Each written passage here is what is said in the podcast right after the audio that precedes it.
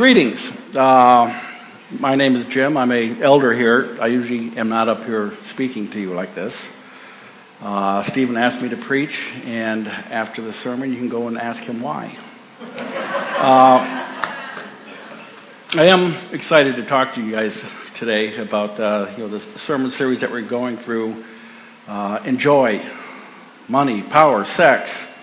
The last two weeks we've covered money and power, so this week we get to talk about food. uh, and there's fair warning. Way back when the earth was young and I was in college, I was a philosophy major. And as a philosophy major, I find it very difficult to talk about anything without first talking about everything. So we've got a lot of ground to cover this morning. I've uh, Try, I'm going to try to set a brisk pace, and I've edited out all my jokes. Uh, so you, if you find yourself laughing, you're probably being inappropriate. Fair warning. This morning we're going to talk about three things, and it's in your bulletin if you'd like to take notes and doodle. Uh, we're going to talk about creation and our place in it before Christ. We're going to talk about creation and our place in it in the year of our Lord and we're going to talk about food. And uh, the splits are, in my mind, it's like before Christ, BC, AD, in the year of our Lord, you know, so. Uh, so we're going to start talking about really big things. Why are we here? Why is there anything here? And I think the Bible tells us pretty clearly that God doesn't need anything. And in himself, he has everything. He, even within the Trinity, has community, so he doesn't need anything. And yet we have all this stuff. We have angels, we have uh, you know, the universe, other planets, we have single celled organisms. Why is all that stuff there? And the Bible tells us that it's there because God is good, and He likes to share His goodness. And He creates other beings to share His goodness, and He also displays His goodness and His greatness in all of these wonderful things which He's created. And the Psalms, uh, it's all over the Psalms, this idea for instance, everybody knows the one, uh, the heavens declare the glory of the Lord. And uh, in Psalms 89 5, the psalmist says, O Lord, the heavens praise your amazing deeds, as well as your faithfulness in the angelic assembly. And here we see that the angels are looking at creation and they're learning something about God. And that's uh, kind of a cool thing, especially when you consider that mankind is part of that creation. And so we have part of that responsibility of displaying God. And it's not just that God displays himself in it, he's also delighted in it. In Genesis 1, where he talks about the six days of creation, and every day he says it's good, but it's more than just good. In Job 38, God starts talking to Job about his creation. And he wants to make a point to Job. And uh, the point is, is that God's mighty and Job's not mighty. But he starts by saying to him, Job 38, I think it's in the bulletin. He says, Where were you when I laid the earth's foundation? Tell me if you understand who marked off its dimensions. Surely you know. Who stretched a measuring line across it? On what were its footings set? Or who laid its cornerstone while the morning stars sang together and the angels shouted for joy? That last verse is uh, God, his, it's like his mind's eye is being cast back to that moment. And his mind is sort of captured. And he remembers what a joyous moment it was, not just for himself, but the angels had to shout for joy, and the stars themselves sung in the heavens. And uh, for me, you know, there are times when I remember something in my life that was extremely meaningful. And when I think about it, my mind is cast back and my imagination is, is captured. And I can remember uh, 130 years ago when I got married. Some, someone was asking me about this the other day. And they asked me, they were getting married. They said, What was your wedding like? What was the reception like? What was this like? And all of a sudden, I remembered that moment when I was standing in front of the church. And it was almost like an out of the body experience, almost like what I'm experiencing now. Uh, and, and I was overwhelmed with the sense that this is a big deal. And I looked out at the people, and there were people in there that I loved. And I was sharing this moment with them. And then they, the music came up. Uh, and I can't look at this side of the, of the house.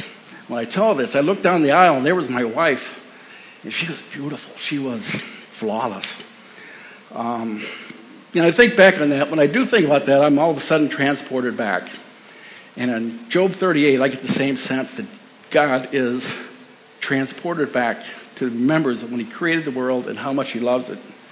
And He doesn't stop there. Job 38 following, he goes on and asks Job a series of rapid fire questions, but they're all about his creation. And in those questions, you see the delight and the care and the interest and the joy and excitement and the surprise that God feels about his creation. In the uh, next verses, he talks about uh, the sea, the clouds, dawn, the size of the earth. Where does the sun go at night? He talks about snow and hail and rain and lightning and deserts and grass and dew. He talks about the constellations. He talks about the mind of man and the way that works. He talks about lionesses and ravens and mountain goats. You know where the mountain goat goes to give young? He says, it's something. She's on the side of the mountain and she does it standing up. He's, he's amazed by these animals. He talks about an ostrich and how when it flaps its wings, it's so happy. And it's so dumb, too, because it leaves its eggs right on the ground. Uh, he's, he's got delight. This is like the beginning of natural science. This is where we, we see why we're interested in, in creation and why we take such joy in it, because God does. After he goes on and on, it's almost like he stops and takes a breath. And Job starts to say, Never mind, I don't want to ask my question anymore. And God says, I'm not done yet. He says, What about that hippopotamus? Have you ever seen him? He's amazing. He eats grass and yet he's strong. His tail is like a cedar. He's, he's great. And at one point, God even says, Oh, oh, oh. And I got to tell you about a crocodile.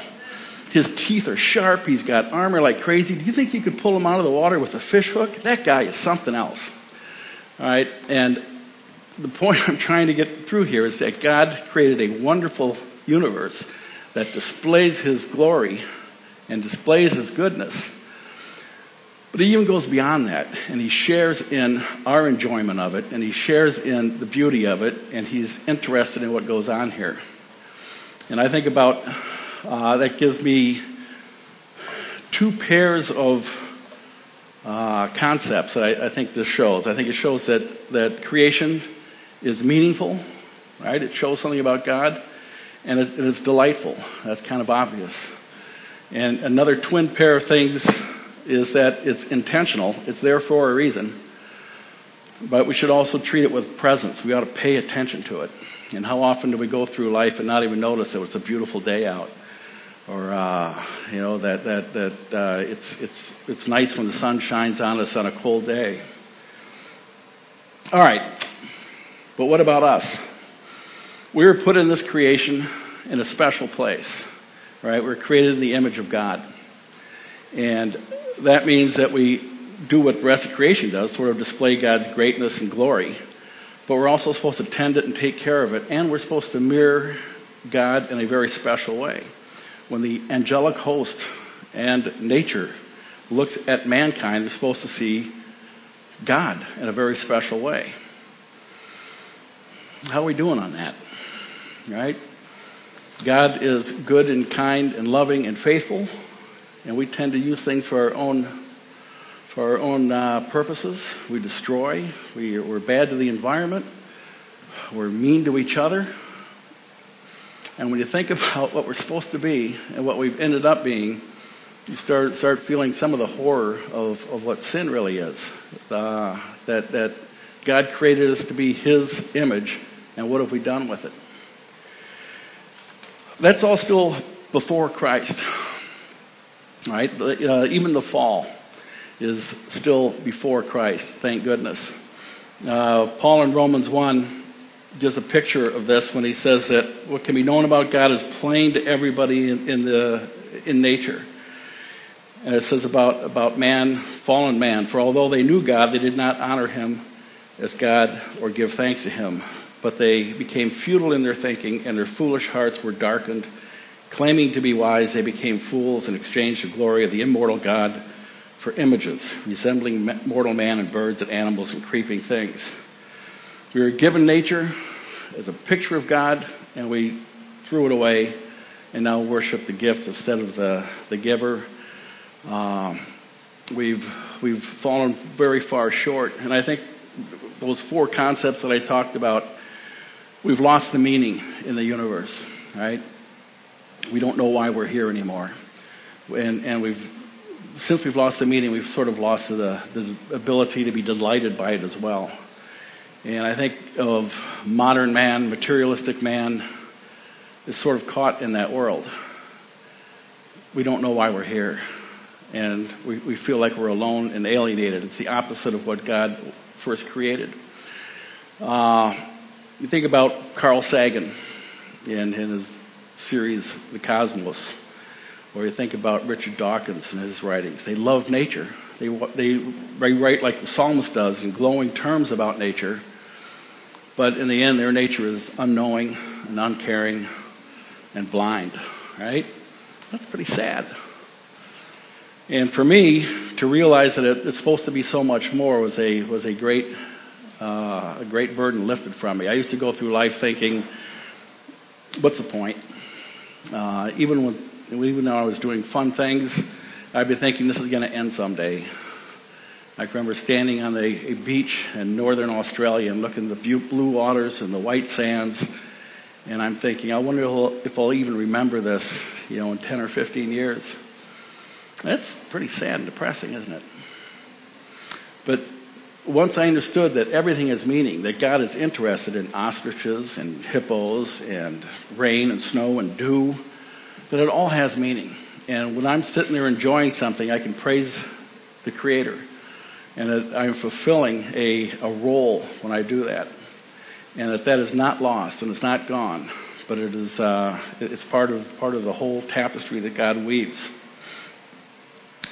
So everybody knows what happened. We fell, we fell away, and God inexplicably sends His Son to save us. We've tarnished His image. We've besmirched, besmirched His name. We've dragged His reputation through the dirt, and He sends His Son and redeems us. And when that happens, we're restored uh, we, we, we move from creation before Christ to creation in the year of our Lord. And that's the second verse in, the, in your bulletin. Paul writes, Therefore, if anyone is in Christ, he is a new creation. The old has passed away, and the new has come. All this is from God, who through Christ reconciled us to himself and gave us the ministry of reconciliation. That is, Christ God was that is, in Christ, God was reconciling the world to himself, not counting their trespasses against them, and entrusting to us the message of reconciliation. Therefore, we are ambassadors for Christ, God making his appeal through us. We look at the world and we say, We implore you, be, be reconciled to God. The church is uh, the new creation. Right? It's us individually, but it's also us collectively we stand uh, in Christ like a new Adam. Right? There's a couple different. One thing's the same. Our our our, our purpose is the same to uh, show God to the world and to enjoy creation. Right? The first question and answer, the Westminster Confession. What is the chief end of man? To serve, to glorify God and serve Him forever, and enjoy Him forever.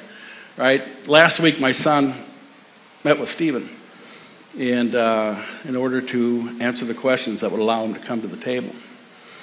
And Stephen asked him, "Why are you here? Why did God put you on the world?" And he said, "Well, to serve Him and have fun." And that's it. That's, that's, the first, that's the first question of Westminster Confession. And that's what we're really here to do to serve God and have fun. Uh, serve God is like the intentional part, and have fun or, or enjoy God forever is sort of the, uh, the, the delight part. And we stand with a job to do that's meaningful reclaim the world, push back darkness, show the world how good God is by his redeeming acts in our lives. And uh, so, again, we have, we have purpose and we have delight rolled up into one. All right, let's go our food. in light of all that, what about food? Well, it turns out that food is good. Uh, it really, have you had it? It's, it's good. It's one of the things that God gave us, right, in order to use and to delight in. It has meaning, but it also has, you know, just delightful in and of itself. And uh, through this series, we've been looking at the various things we're supposed to enjoy through the story of the, of the, of the two knuckleheads, or the, the prodigal son, the two sons. You know the story we've been going over the last few weeks, where uh, the one son asked for his uh, inheritance, takes it, runs off, and blows it all. And he comes back, and the father accepts him, and the older son throws a fit, says that's not fair. Look what he went out and did. Uh, so in that story, I think it also shows us the right and the wrong way to use God's gifts. So the two different wrong ways you can use God's gifts. Uh, the younger son, pretty obvious what his problem was. He took everything that God gave him, and he, or the father gave him, and he went out and blew it all on himself. Did he overvalue food, drink, and all the good things his father gave him, or did he undervalue it? I'm not really sure. But I know this much he didn't use it properly. And he wasted it. And there was nothing, uh, you know, when, he was done, he was, he was accepted back. But I think there are a lot of us who are younger brother types who see all the good gifts that God gives us and use it for our own purposes the younger brother used those gifts in order to separate himself from, the, from his father and to separate himself from his community. And uh, that was a bad use of, of God's gifts. The older brother also used the gifts to separate himself from the father. He thought of himself not as a son, but as a slave. And so when the. Uh, youngest brother came back, what he said to his father was, How could you do this for him? Look at me. I followed all the rules. I've slaved for you, and you never even gave me a goat that I could have a party with with my friends. He didn't say, You didn't give me a goat so I could have a party with you. He didn't say, You never threw me a party. He thought by working and following all the rules, the father would just give him something for his own. So he was also separated from his father through that.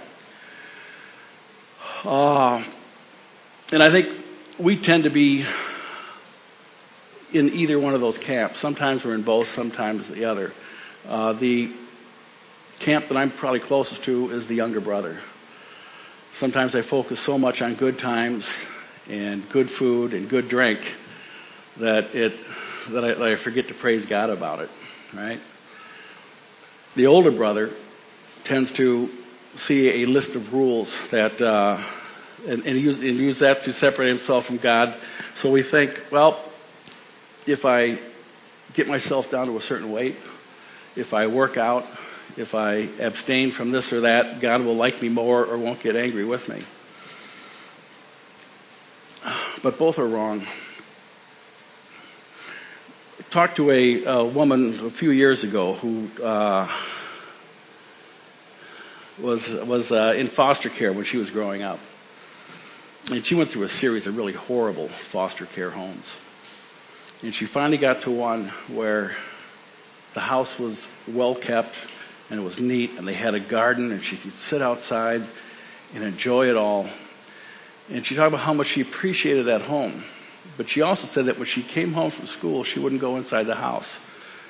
And she was very careful when she was sitting in the garden not to get her clothes dirty or play around. Because she was afraid that if she did, she'd somehow get kicked out. And I think sometimes the older brothers in us see God as the same way. We're thankful for what He's done, we're thankful for the things He's, he's given us, but we're a little concerned that if we misbehave a little bit, He's going to kick us out. But that's not the heart of the Father younger sons among us think that oh, the only thing God is good for is a good time. And so if, if we can just get what we want from God and not actually have to deal with Him, that's better off. Right? And that's not true either. The, uh, you can't take you can't take the good things from God without God without ending up empty and betrayed. So, what camp are you in? Younger brothers might drink too much. Right? They may take the good gift of alcohol and use it for their own purposes. And they might use that to separate themselves from, uh, from God and separate themselves from their family, separate themselves from other people. Do you sometimes not go to a place because you know there's no drinking involved? or do you uh, value food so much that you don't go to certain, you won't eat with certain people because they don't like the right kind of food? Or do you not eat with certain people because you're keeping to a such a restrictive diet that you just don't want to hang around with other people? Do you use food and drink just to make yourself happy and not in order to image God properly? Those are younger brother kind of things. Older brothers worry about keeping the rules. They worry, you know, if, if, if they're offered a piece of cake, they say, just want a small one if I have a piece of cake, then I'm going to go to the gym for two hours next week. We're afraid to throw ourselves into enjoyment. We're afraid to be properly thankful when gifts are given to us. We're afraid to have too much fun. Right? God is offering us all these things, and we're refusing to take them. And I think we, like I say, we, uh, we go to one side or the other. I told you I tilt towards the younger brother side when I was discussing some of these things with my wife, she says, I think you're too easy on the younger brother, which is a very older brother thing to say. right? So, I guess what I want to encourage everybody to do this morning is to remember that all things have been given to us by a loving Father who is full of delight and is given to us for a reason, and that we stand like new Adam in front of the new creation and we're exhibiting God in all these things. And I don't want anybody to walk away thinking, okay, there's a right way and a wrong way to do this. Everybody's unique, and you all have your own own ways of enjoying God and obeying God. and uh, I think we have to sort of rethink what it is that we we think is success. Right? There's a lot of people who might struggle with body image issues uh, they want to get down to the perfect weight. They want to be able to have a physique like this. Uh, and so you beat yourself up and you think, oh, God doesn't, God must be unhappy with me. Something must be wrong in my life. And that's not necessarily so.